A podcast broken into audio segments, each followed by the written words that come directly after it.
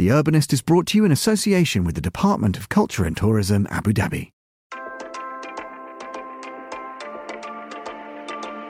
Saadiyat Cultural District Abu Dhabi is a beacon of hope and inspiration. A catalyst to spark growth and collaboration with museums and experiences, where art and science and nature and technology coexist.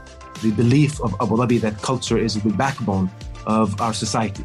Stay tuned for a special episode of the show, in which you can hear His Excellency Mohammed Khalifa Al Mubarak explain exactly why and how Saadiyat Cultural District Abu Dhabi is the perfect place to collaborate, create, and innovate. Saadiyat Cultural District Abu Dhabi, proud partner of The Urbanist on Monocle Radio.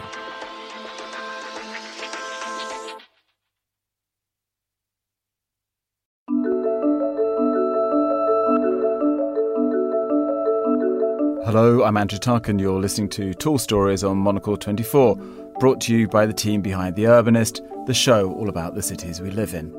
On today's episode, we head to Paris to mark Monocle's upcoming Quality of Life conference in the city. Along the French capital's left bank sits an iconic bookstore that is not only a point of pilgrimage for visiting bookworms, but a place for aspiring writers to find both inspiration and accommodation too. Guiding us through its storage shelves today is Sally Howard.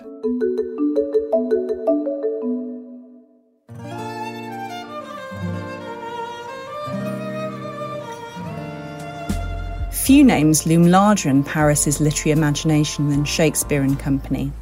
In the bookish nooks of this left bank store, its green and yellow awning unmissable at the corner of Rue de la Boucherie and Rue Saint Julien le Pauvre, literary careers have been forged, romances ignited, and wide eyed tourists introduced something of la vie boheme.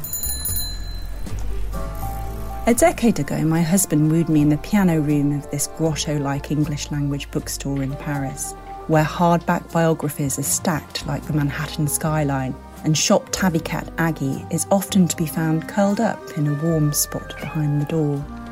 We'd buy novels, then, on the recommendation of one of the shop's enthusiastic young staff, then stroll along the Quai de Montebello, fancying ourselves as F. Scott and Zelda Fitzgerald, who were habitués of Shakespeare and Company in the 1920s. Or we'd while away afternoons in the shop's first floor library, where books are famously not for sale, and the reviews through cracked windows of Notre Dame framed by cherry trees.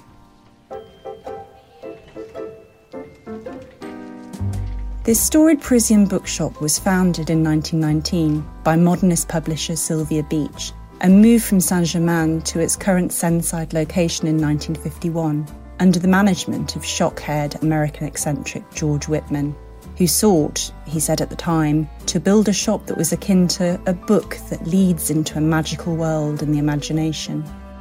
William Burroughs researched the naked lunch in Shakespeare and Company's ancient medical tomes Fellow beats Allen Ginsberg and Gregory Corso stripped naked for a 1958 poetry recital, and unabashed feminist icon Anais Nin swigged Bordeaux from the bottle at the 1974 launch of her tell all memoir. Since the 1950s, Shakespeare and Company has also played host to the aspiring young writers Whitman dubbed the Tumbleweeds. The Tumbleweeds are invited to sleep on makeshift beds erected on the store's bookshelves to borrow freely from its library and pay their keep by manning the tills. 3,000 of them had passed through its creaking green painted doors by 2020. George Whitman died in 2011 at the age of 98 and was widely mourned by the literary monde. His daughter Sylvia now runs Shakespeare and Company, which is going from strength to strength since an online campaign to save it during the pandemic. Back then, former tumbleweeds, including Jeanette Winterson, rallied round to raise funds, and the store reversed a long held policy of not debasing itself with e commerce. It now sells rare books online and memorabilia such as Les Sacs Shopping painted with Shakespeare and Company's logo, a line drawing of the bard. George Whitman was famously fond of likening himself to the lamplighters who illuminated the streets of the medieval Rive Gauche. I'm just a frère lampier, he'd tell his wide eyed young tumbleweeds, drinking, as was his eccentric wont, vin rouge from an empty tuna can. This, he said, is the modest role I play. A 70 year legacy, as well as millions of happy customers toting paperbacks as they stroll along the Seine, might beg to disagree.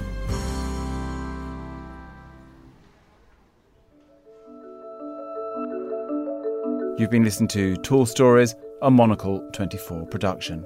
Today's episode was written by Sally Howard and produced and edited by David Stevens.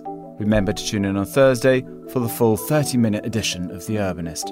I'm Andrew Tuck. Goodbye, and thank you for listening, City Lovers.